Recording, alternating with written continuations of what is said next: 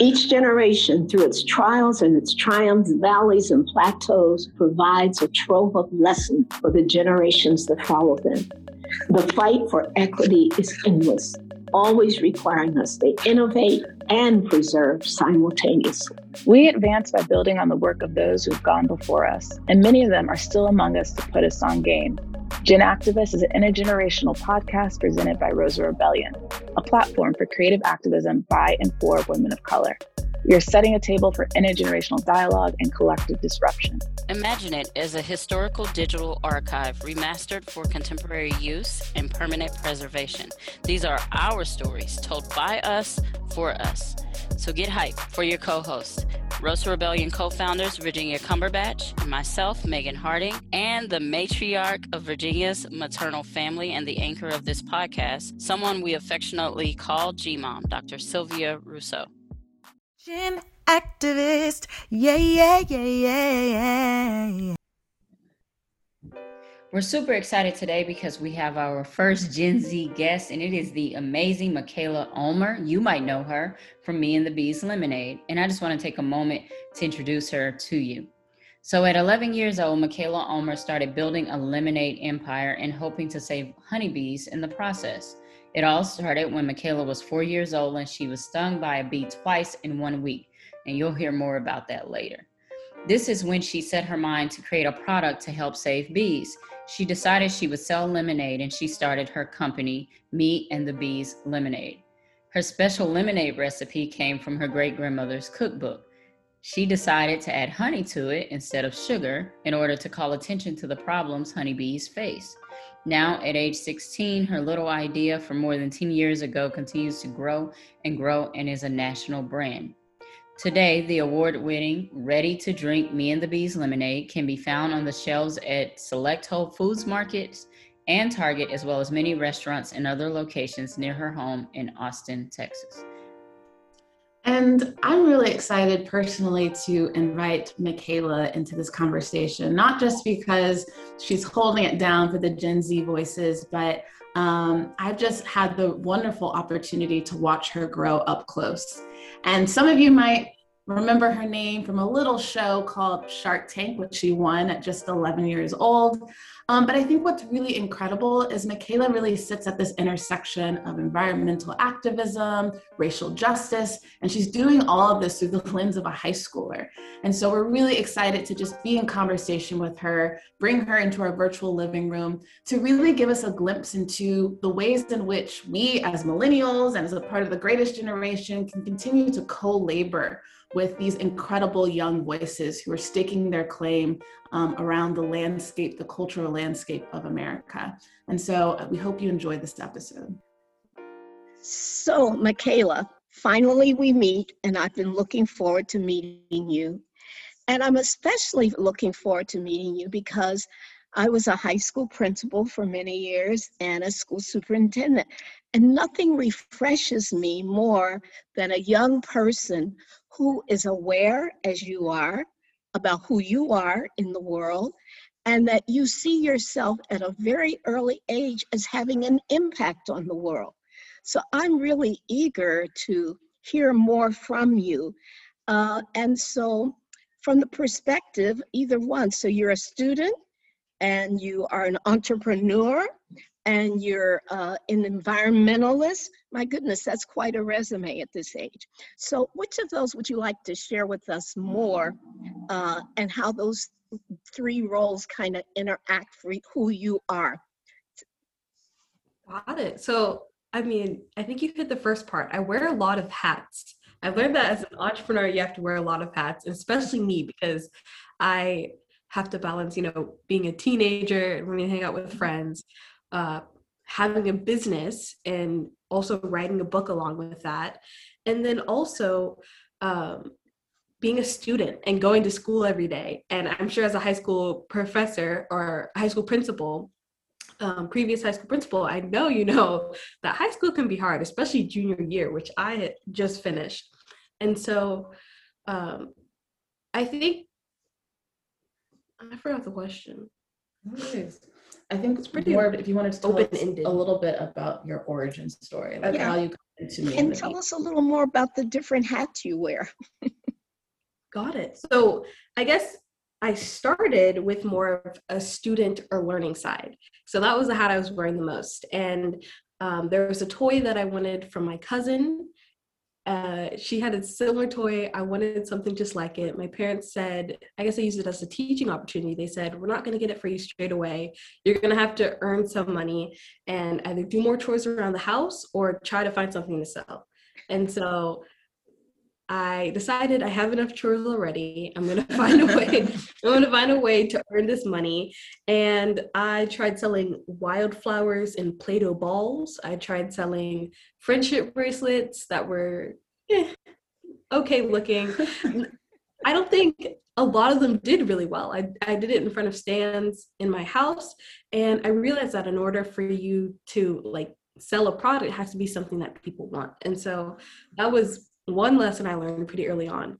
And so I remember touring a kindergarten um, and seeing a sign for a business fair. And I asked my parents, my mom explained that a business fair is an event where kids can come up with ideas and sell their product for a day. And so I think I got really interested and curious about that and decided I wanted to sign up. And so I had the summer to come up with something. I got a cookbook from my great granny Helen from the 1940s, and it had her favorite recipe for flaxseed lemonade. And this this cookbook was like so tattered, the cover was falling off, all the pages were yellowed. It had ingredients that I hadn't even heard of, like lard and things like that. and so I guess my dad realized, hey, this could this could be kind of like a hidden gem. And we tried the flaxseed lemonade recipe and it turned out pretty tasty. So I was like, hmm, this could be something that people want. It's pretty healthy and it tastes good. And then something happened, I think like maybe one month later, later on that summer, I got stung by a bee in my ear. And then less than a week later, I got stung by another bee. And so that was pretty scary as a four and a half year old and I decided I wanted to be afraid of the bees. And so once again, my parents, I guess, put that learning hat back on, and they said, okay, instead of being afraid of them, why don't you do a little bit of research? And so, like, I watched animated videos, I read picture books, and I realized, hey, the bees are really important, mm-hmm. and they're dying at an alarming rate. And mm-hmm. that became an interest of mine and something I was really curious about. And so, me and the bees was like a combination of all those different aspects into an interesting business idea of lemonade sweetened with honey, a flaxseed lemonade sweetened with honey, where I donated a portion of the proceeds to organizations that were helping the bees. And this was literally just for a business fair. Wonderful. I love that. That's really cool. So you said you got the cookbook from your great great grandmother Helen. Yes, I did. It was it was sent to us. She always sketched in her own recipes, so the flaxseed lemonade was one of her own, and um, I think there was a little bit of a little bit of respect upon seeing that from my parents because they thought that oh flaxseed is something that's new, it's upcoming, like it's trendy now. They didn't know that back in the 1930s, 40s, people were making lemonades out of it, and so they were pretty surprised about that. I love that because like as an intergenerational podcast, like that right there is like the the personification of everything that like we're trying to do here as well. Like the idea that, you know, you would get something from your great great grandmother and then it turned into something that's um, remixed um, and and you're able to like use it to bring environmental justice and to really um, connect it to all these different things. It's just like I don't know. I think that's super cool. That's like very powerful. I like that a lot. Mhm. And then I also love that it's like think about it. You kind of took the one of the most like quintessential, I guess, quote unquote, American things like a lemonade stand, right? Like a kid selling lemonade, and and now you've turned it into so much more than that, right? There's a message behind it, and there's there's all types of things that you're doing that are, that doors have opened because of that. So that's also really cool, and it's really cool to see you doing that as like a black woman. I feel like every image of like a lemonade stand that I've seen, or a majority of them, is like these little white kids, which is fine. There's absolutely nothing wrong with that. But to see you be able to do it as a young black um, girl is is pretty powerful um, as well. And so I guess like you know, related to that, I want to ask you this: You are part of a generation that you know seems pretty fearless. Um, I, th- I think even though the bee stung you and you might have been scared for a while, the idea that you had, um, you know, the presence of mind and and and the belief that you could, you know, turn this into a business was, is really cool. And I think that that's like fearlessness in its in and of itself.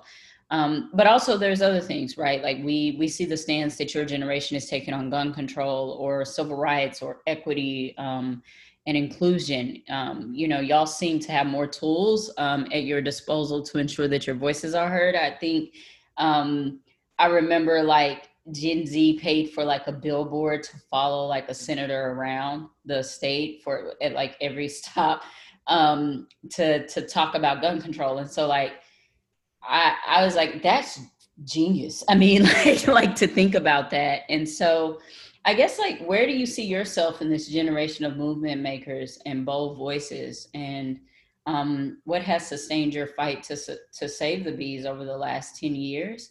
Um, thinking about, you know, all of those issues and how, you know, you obviously can't do everything, right? So, so where do you feel like you see yourself in the movement? I, I mean, I think I'm just part of the wave. There's a there's a lot going on, and and our generation is faced with um, things being you know put on us like wow you guys are going to fix climate change. You guys are going to fix school shootings. You guys are like there's a lot of things that are going to impact us and also the solutions are kind of kind of thrust in our like expectations of solutions are thrust in our face. And so uh, we can either accept that okay you know the state of the environment in the world isn't great right now. There's nothing we can do about it or we can realize this is how this is going to be the world that we live in as we grow up and future generations. And so let's try to make it better. And so i think that's a stance that so many people in my generation are taking and that's why we're seeing new businesses, social businesses specifically, new nonprofits, new school clubs, like social media pages, like people using whatever voices that they have to lift the voices of others. And it's not just it's not just the environment and civil rights. It's literally things, international issues, um, home issues, things that were normally kind of swept under the rug or not considered a mainstream problem, we're able to pull that into the mainstream, bring it into social media feed, and put it um, on the top of people's minds. And so I'm, I'm happy that I'm able to be a part of that with my problem. I, I feel like I'm a source of inspiration for other people to find a problem that they're interested in and do what they can to help save it, but or to help solve it but I'm also quite inspired by all these other people, not just young people, but other people making changes in the world and positive ones. And so I think that that's that's one of the things that sustains me or keeps me going is like I know that there's people who are who are willing to learn, who are willing to help out and pitch out and who are interested in this and um and so I want to keep doing it for them and I see I see like when kids learn about the bees or learn about a bee fact, their eyes literally like brighten and they're like, oh, I didn't know this.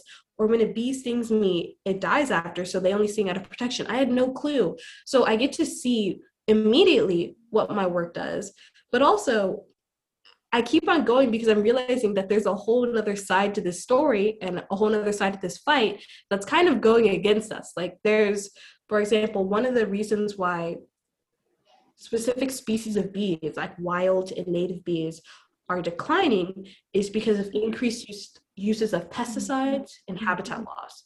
And so um, realizing that government action is being stalled because of private interests and you know lobbyists trying to make sure that these pesticides can stay in the market so they don't lose sales. And so first at first it seems like okay the bees are dying. But then you realize when bees die crop production decreases. That means prices in stores decreases. Um, when pesticides are used, you have the option of, you know, organic or inorganic. Who's able to, like, we learned that pesticides and some of the chemicals are linked to learning disabilities and um, delayed growth. So, who is able to afford the the crops that are clean and free from that and get safety based on that? Like, I'm realizing how much of what we do every day is relying on something even small as like fuzzy little bees. And so Mm-hmm. um, things like teaching kids about the bees, um, protesting different pesticide uses, even though it seems like a small a small problem, it's part of something pretty big. And that's for sure something that keeps me going is like, hey, there's still a lot of work that needs to be done. Mhm. And I think we just all got like a biology lesson, a nature walk, all in five minutes, which is just, it's so wonderful to see just the passion and just a little insight knowledge to those listening. I'm actually have the opportunity to be sitting next to Mikaila and interviewing her live. And so um, just to see the passion and excitement in her eyes of knowing what her, her, in, her, um, her intrigue and curiosity has led to and i think that's something that's really beautiful is that your curiosity right led you to creating impact and that's also what continues to drive you Oh, And- before curiosity, it was fear. It was fear. absolutely. Yeah fear to curiosity to understanding Mhm. and the understanding i think what is really inspirational to, to us is that you recognize that it's a micro um, a micro problem right that's connected to this larger landscape right? It's not just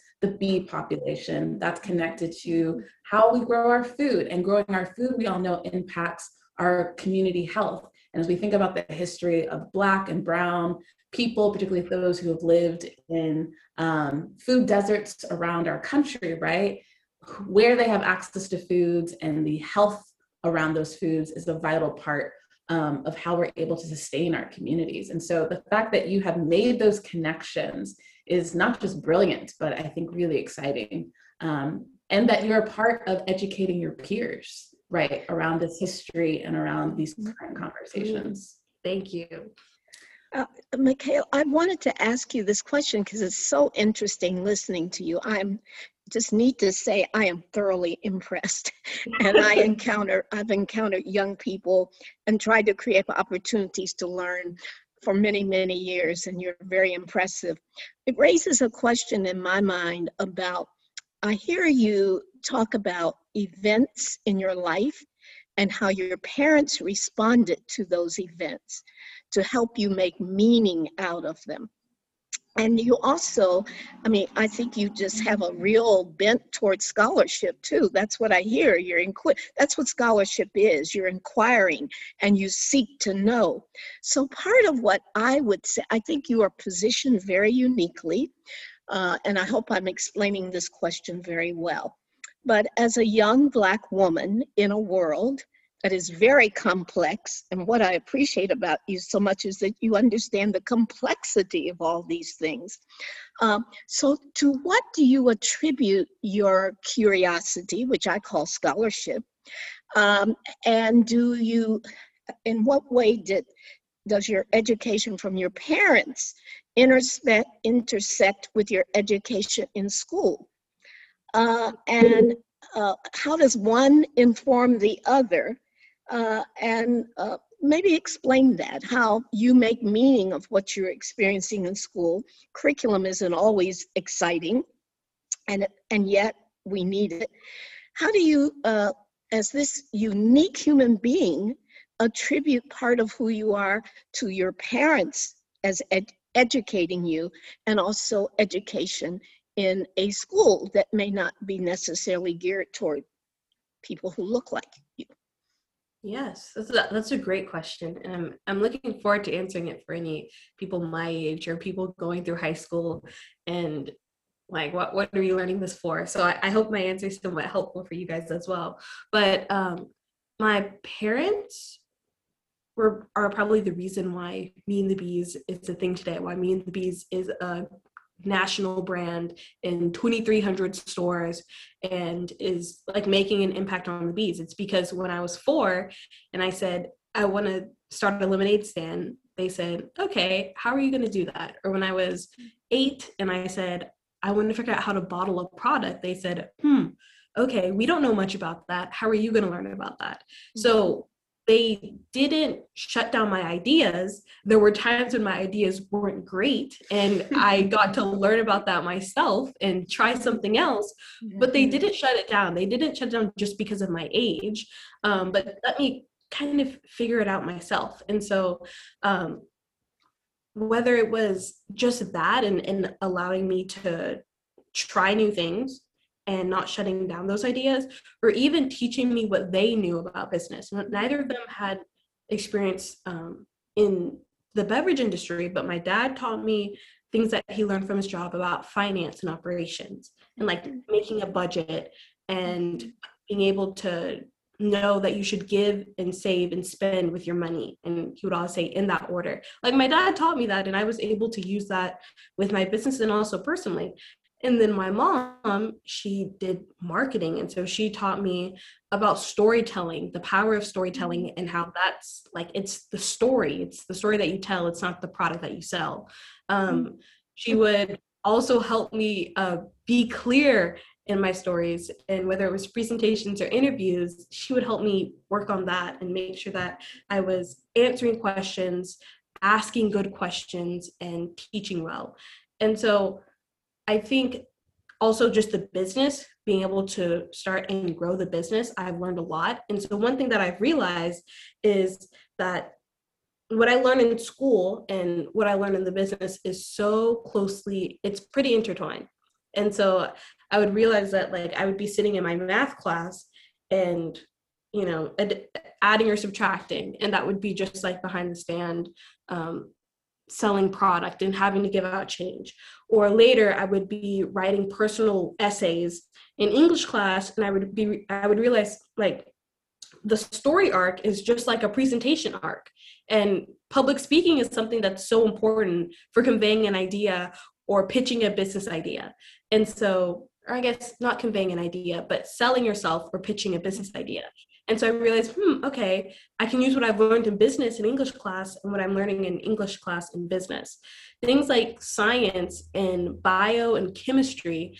I was like, this is literally what food scientists are doing when when we're like creating new formulas for the lemonade.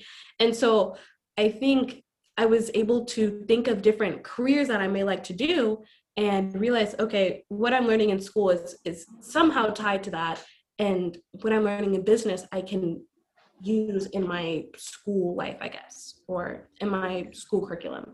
So i found that pretty interesting and i think realizing that that even in school i'm learning and even in business i'm learning is one of the things that keeps me excited to learn keeps me asking questions and um, yeah.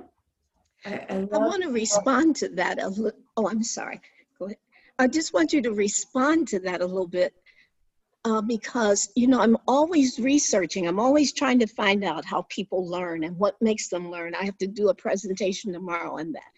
And what I hear from you is something extremely important is that you have a compatibility between what you're learning from your family and what school has to offer so that you can create this intersection between school and family life um, and family life and community and all these ideas. So you are prepped almost to make meaning out of your experience in school because of what your parents are doing.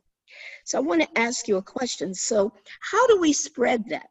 And what do you think? I'm asking you for advice, right? I'm always thinking students have the best advice for how we learn. So how do we bridge that gap for students who do not have a home where these kinds of opportunities for learning are always presented and they're compatible with what you're learning in school? That's a mystery many of us educators are trying to answer.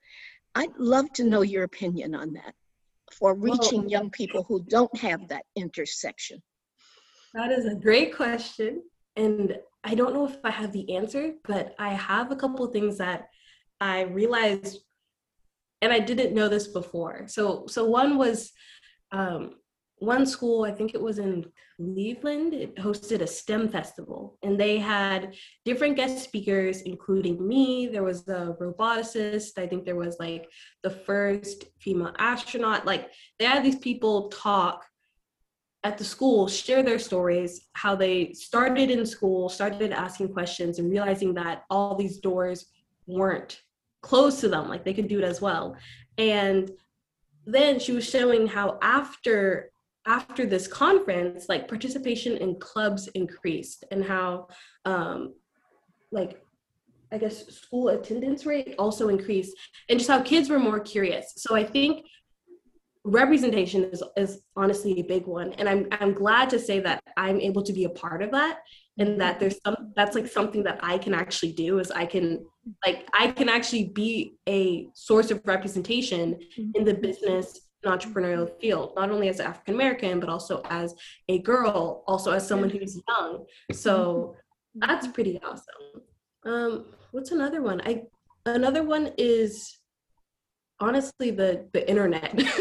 um, because I know that there's a lot of people who have t- asked questions, sometimes cynically, I think that's the word, sometimes cynically of like, I don't have parents who would ever support me doing that. Or I literally, one girl said, I started a business or I tried starting a business and my dad said it was a waste of money and then actually like ruined my supplies.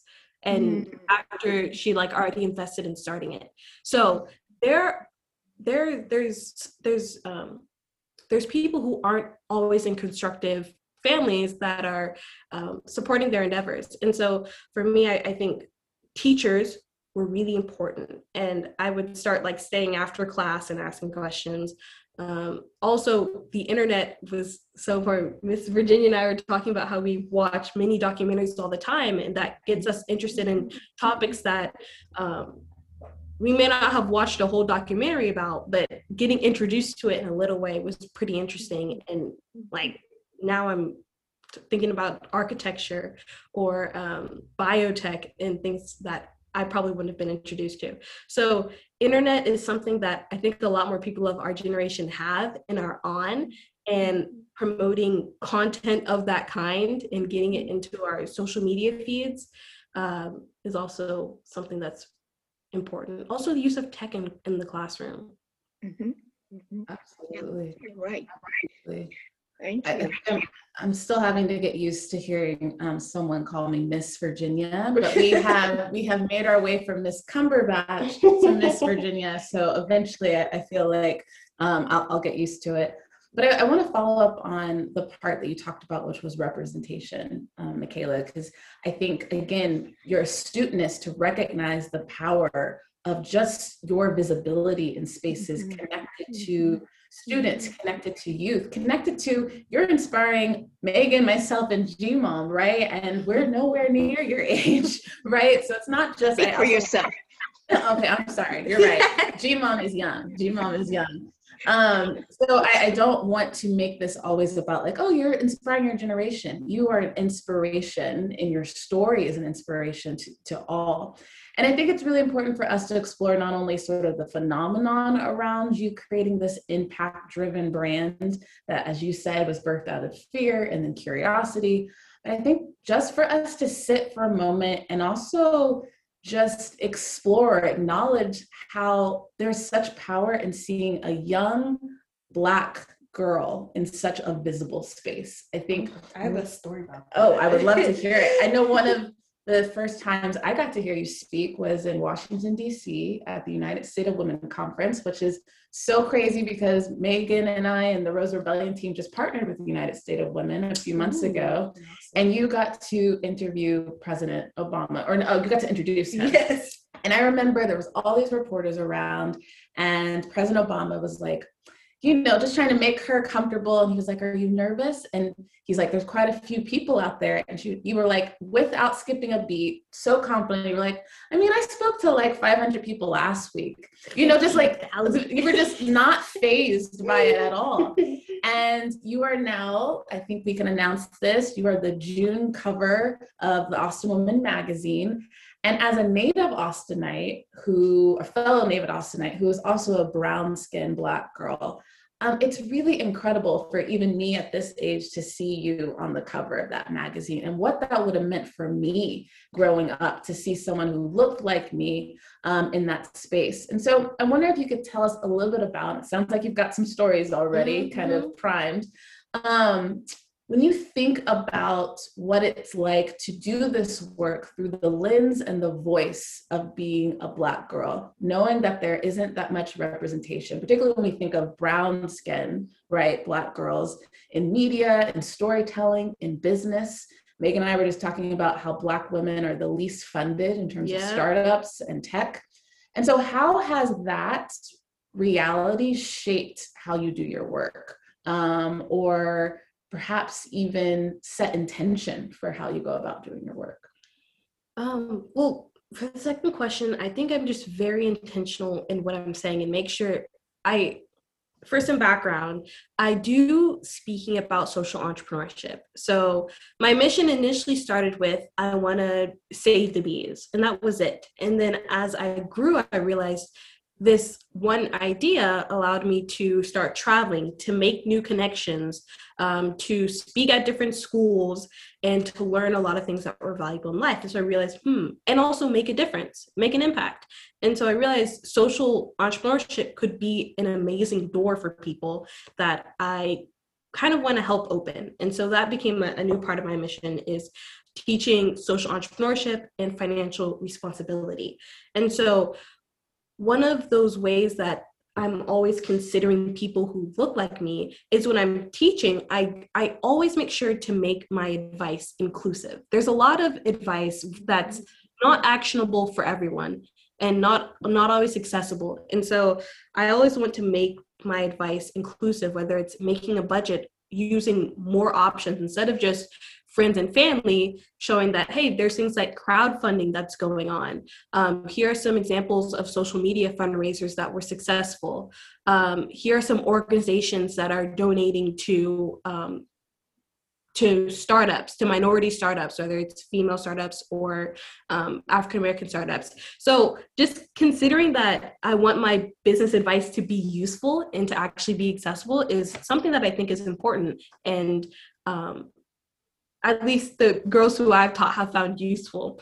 And then regarding representation, that's also a question that I asked. And it's not always hard to answer that as a teenager, but I remember as we bottled the product, our first design of the product was um, it was mint flavored and it was in a glass bottle with an illustration on my face and it said Bee Sweet Lemonade because that was the name before me and the bees and so we got that into Austin cafes um, and restaurants and I think one hotel. And then we rebranded a little bit. We named it Me and the Bees Lemonade. This was after Shark Tank. We named it Me and the Bees. We had a picture of my face and also, you know, some more flavors. And so I remember this actually i don't remember it at the time but my parents would tell me this after because i guess they wanted to shield me from that at the time. But there were plenty of retailers um, businesses and stores that would say okay well we may carry your product if you put your face on the back of the bottle. There were people who were you know well intentioned i guess saying you'll sell more product if you take your face off the bottle. More people will buy it. Um, and what else? Mm. I, it was just it was I'm real, and even letters. I, I always wondered why my parents would open up my letters and then give it to me, or open up business mail. And it was because there were things like there were letters that saying no one's gonna want to buy your inward juice, and and just like facing a lot of, uh, I guess, backlash because of because of the fact that I was representing. And so, I think later on the line, I was faced with the choice of, okay, do I want to continue representing myself on this product and on this business, or do I want to stop? And so on that continuing side, I realized here's how many people are writing me letters because they started their own business or because they started their own initiative based on seeing my story. Here's how many people are literally sharing on social media I saw this brown skin girl. I had to pick a bottle up. You know, I had to support my sisters. Like, like there are people who are literally supporting my business just because of that, just because they want to support Black businesses or support young entrepreneurs. And so that completely overshadowed the amount of I don't know if it was hate, but for I think that's a pretty appropriate word. Yeah. hate based on that. And I realized that that um, kind of branding and business, but this was this I wanted this story and myself to be a part of my brand. And so um yeah, representation be now my bottle is my face is still on the bottle. And I think I can fairly say that people can be like inspired as they're just walking down the aisle of a grocery store, which I'm pretty happy to be able to say. And people can, you know, see my bottle, flip it around, read my story, and learn about my business. And so I think the biggest change that I'm making is through my storytelling. I mean, I, I'm like looking at Megan because we like to like you know, make eye contact during these podcast recordings. And I feel like we're both fighting back both the emotion of knowing what it's like to be in positions, right, where your identity is called into question, it's challenged. Um, and as you said, hate is thrown at it. And um, the power of having parents that could intervene and protect not just your spirit and your mind, but protect your vision and your dreams, right? Um, I think it's just such a powerful visual to consider. And there is, there's so much pride when I walk into a Whole Foods or a Cookie Picky or an HEB and I see this um, this lemonade with your face on it, not just as a face, you know, this isn't a no-name face. This is a story, a family story, and it's it's beyond powerful. It's interesting because a lot of people are, you know, seeing me grow up. Right. So there is I, I do see I, I can understand that there's a lot of pride in that because they've seen me on Shark Tank or even earlier they saw me at the um, farmers market they have seen me speak at their school or something or you know be interviewed as as like a for like a local tv station or demoing at a local um, cafe or teaching a workshop so i mean if you were one of my supporters that early thank you so much but also I can understand how how there's a lot of pride, and so I'm very grateful for that. Yeah, I remember. I, first of all, I'm like learning a lot from your parents um, as as as a a new parent thinking about the ways to nurture curiosity and to mm-hmm. um, you know get your child to go find the answer instead of giving them the mm-hmm. answer and how that mm-hmm. builds their love of learning and also their self-confidence um, but also thinking about the ways in which, you know, people's hate or people's bias and discrimination tries to kind of chip away at who we are and the idea that you were able to at the appropriate age when your parents exposed you to it to be solidified enough in who you were um, to make the decision that you would continue and that it was important that your face and who you are be a part of um, your brand, right? And to just not give yourself over to um, people who have decided that capitalism is for certain people and looks a certain way.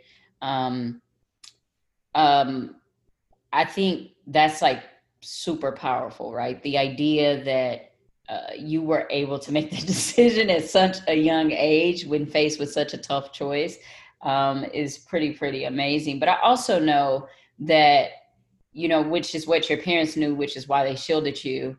Um, you know, the pressure of being who you are, wearing all those hats that you talked about. Um, you know, having people make comments about just who you are as a person or or your race um, chips away at you. You know, it can be difficult to manage it all and to keep the balls the balls in the air and to keep yourself intact. So um, you know, a big value of Rosa Rebellion is rest. A big value of Rosa Rebellion is self care, and not this commercialized self care that that you know the industry has made into a capitalistic tool, but real real soul care, taking care of yourself. So tell us, um, especially for the people who are your age, how you take care of yourself um, in the midst of all you have going on and and the things that are thrown at you. I love that question. Um, my wallpaper on my phone, which just reminded me of your question, and it's like art and then it says just a little reminder that self-care doesn't have to mean um, face masks and bubble baths. It can be getting dressed in the morning um, calling someone you miss watering your plants going for a slow walk reading a new book writing a list painting resting or even baking banana bread um, whatever your version of self-care looks like um, right now be kind to yourself so that's a, a little reminder because i don't know I, I do a lot of different things for self care. I'm really happy that it's summer and I get to rest. And so now I'm doing a lot of those things that I couldn't do during the year. And some of them are really small, like being able to like go stay on Minecraft for a while, play with my brother, um, dig out my dad's old record player and like go record shopping at half price books, reading all the books on my to be read list, which is pretty long. um, planting succulents in small pots, um, making Thai sticky rice and mango, like just things like that. That's like, wait, that's like real like cuisine, right? When I was your age, I was making like hot pockets. That's not And- cooking. like French fries. You you tell us what you're reading. What's what's your book you're reading right now? What's what's next? Okay, so I just finished reading a book called Vicious by V.E. Schwab, and that's like, I think it's fantasy or sci fi or something. And then next, I'm going to read a book called Rejection Proof, which I think is pretty interesting. Someone told me about that downtown, and it's about this person named Jia Jiang, I think, and she pretty much for 100 days asked for things um, that would normally be like replied with with a no. So like, hey, can I get these two things on the menu or get it for free? She started small and then she continued asking for bigger things. And so she realized that a lot of people say yes, and as you get more no's, you become less afraid of them. So I'm like, hey, I'm applying for college right now. Um, I gotta, you know, I gotta sell myself, and I think this could help with confidence and business and being a student. So I'm reading that next. I'm pretty excited for that. And what Every else? law student should read that. Every Exactly. like before their first like summer interviews, they should read that. so yeah, I love that, and I love that you're taking care of yourself because like low key, well, actually probably high key when you're talking about like um you know the difficulties and the hate and the letters and stuff like that. Like legit wanted to fight for you. So like Virginia's making eye contact with me, and I'm like, who are these people? No, so where So do they live? Give us the address. We right I'm we can pull pull up. up we can pull up so so your um you know like your ability to maintain joy uh it has has helped my soul after after hearing some of the hate Hi, this is Mikaila Ulmer, and some part of my mission, part of my mission, and I have a mission. Okay. Hi, my name is Mikaila Ulmer, and I have a mission of saving the bees and also increasing social entrepreneurship. If you want to help support that, um, I have a nonprofit called the Healthy Hive Foundation, where we learn about the bees, research, and educate. And so that is the healthyhivefoundation.org. I have a lemonade company, which is honey sweetened lemonade, and we donate a portion to organizations saving the bees. And so that is in over 2,300 Targets, Whole Foods, um, HEBs around the country. And so if you want to figure out where you can try my lemonade and support, you can go to my website, which is meandthebees.com and type in your area. And then lastly, I'm an author. I have a book called Bee Fearless, Dream Like a Kid. And it's part business guide, or I like to say business guide, and memoir. And so if you have a future change maker that's in the middle school, or even if you want to learn about my story and about tips I learned along the way of growing my business, then you can get it at your local bookstore and learn more about it at meandthebees.com as well. Thank you.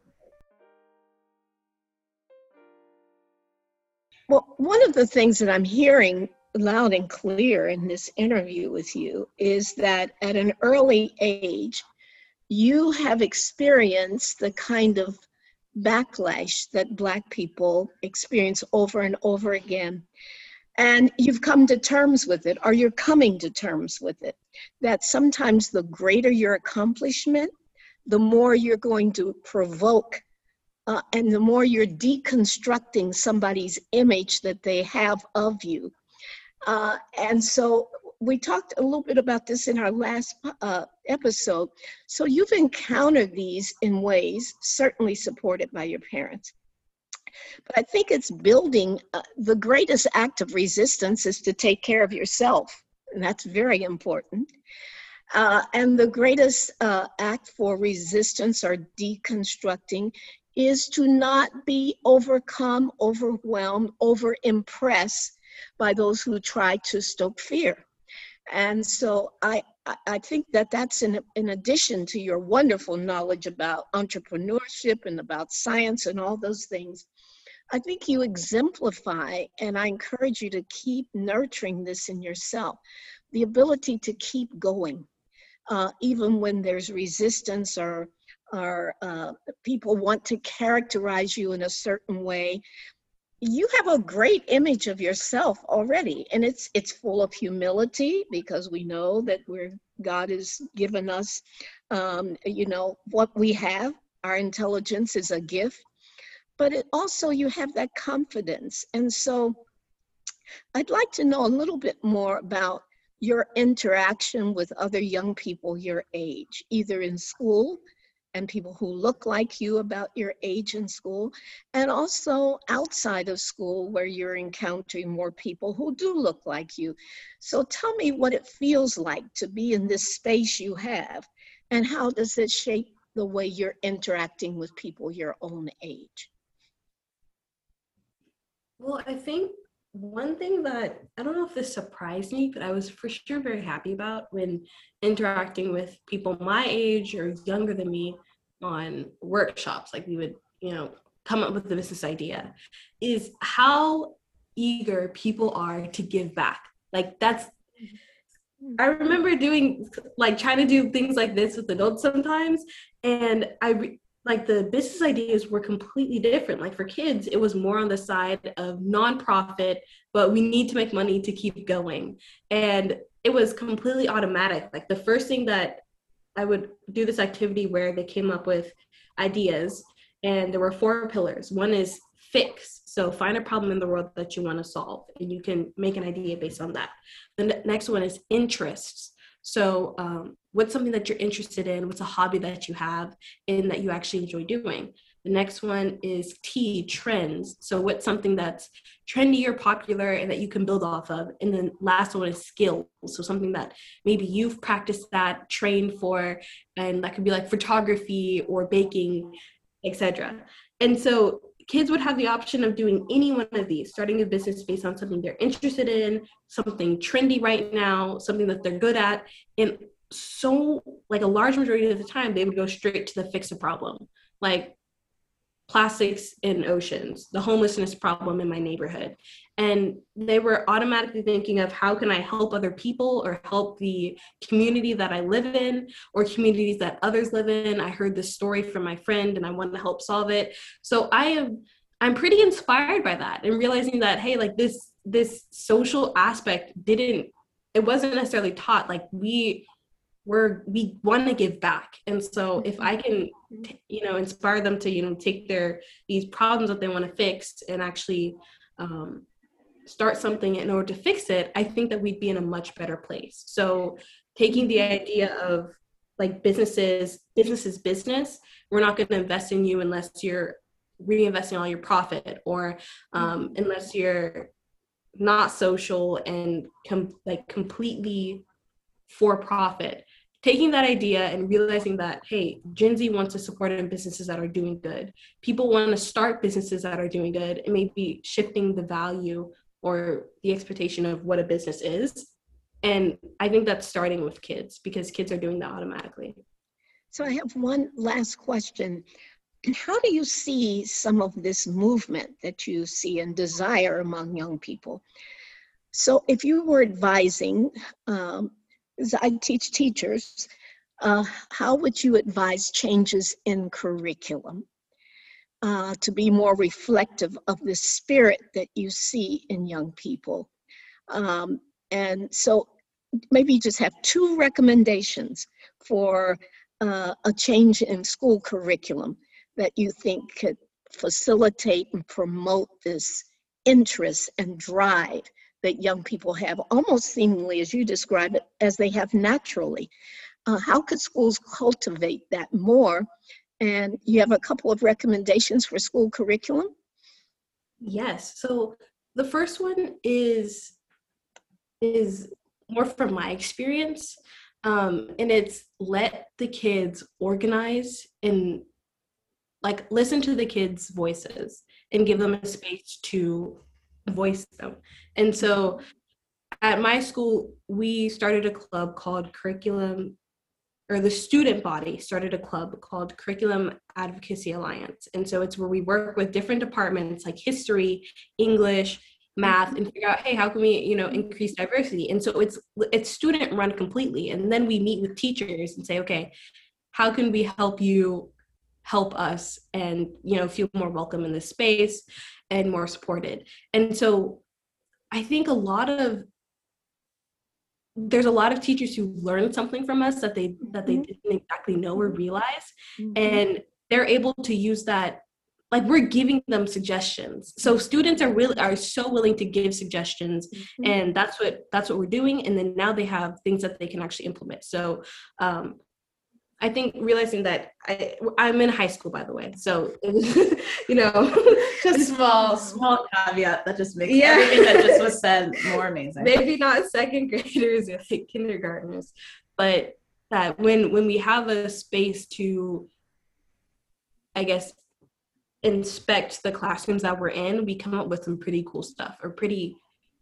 Mm, I don't know if it's cool, but things that we can that we can actually take action on so that's the first one and then the second one is as regarding entrepreneurship where um, just edits in the curriculum i'm working on that right now as well. So i have a nonprofit called the Healthy Hive Foundation and i started in 2016 and so the the goals of that are research, education, and protection. And so for the education part, we're trying to figure out a kind of like a mini curriculum that teachers can use in like middle school and elementary school that's one week long and it's like 20 minutes every single day. And it talks about the bees, but it's also about STEM and entrepreneurship. And so we're we're still trying to figure that out. And I think if you're a teacher, if you, I guess, want to know how your kid or student can use this, then I would say stay tuned and and we'll let you know when when we have some more tips or when this curriculum is ready. But yes, we're working on it. I feel like this is one of those episodes where we'll be reflecting and just saying how much we learned, right, in conversation, right? This is less of an interview and more of just an incredible opportunity to to learn um, in community. And, you know, one of the things I feel like has resonated with me throughout our conversation today is I feel like I always give credit to my parents and both sides of my grandparents about how they instilled in me that idea you talked about earlier, which is to give, that we come from a place of generosity, come from a place of um, of, of service, right? In all that we do, no matter what our vocation is. And I always talk about how my parents modeled this integrated life. Like you're going to be a lawyer, but you're, the, the way you approach the world of, of law, right, is around how you're making your community better, more equitable. For my mother, through art and media, through my grandmother, through education. And so that was always instilled with me. But I feel like I owe Jennifer and Ashton Cumberbatch a shout out for also instilling in me the spirit of creative creativity and entrepreneurship because it was a joke growing up. Every summer i was going to figure out a way to make money. Mm-hmm. i had not just lemonade stands so throw back to the lemonade stands but i would upcharge people to add strawberry or blueberry like additions into it. And then i think i started making these marbleized uh, eggs where you know mm-hmm. you like take out the yolk and then you use like melted crayon and i would sell them by the dozen during easter and I made like $300 like the week of Easter Sunday. And my parents would always support me, help me set up the you know table. And I just think back on that now, just hearing your story. And as Megan said, the ways in which your parents, I think, have created such a beautiful dynamic around parenting. And I just wanted to give a shout out to, to Jennifer and Ashton Cumberbatch for the things that they inspired in me. Mm-hmm. Yeah, I feel like, um, you know, there's so much similarity um, around all of our stories. Um, you know, like I remember like growing up as a kid, you know, the ways in which my parents instilled benevolence and that, you know, you show up in the world in in a posture of giving, you know, and that Mm-hmm.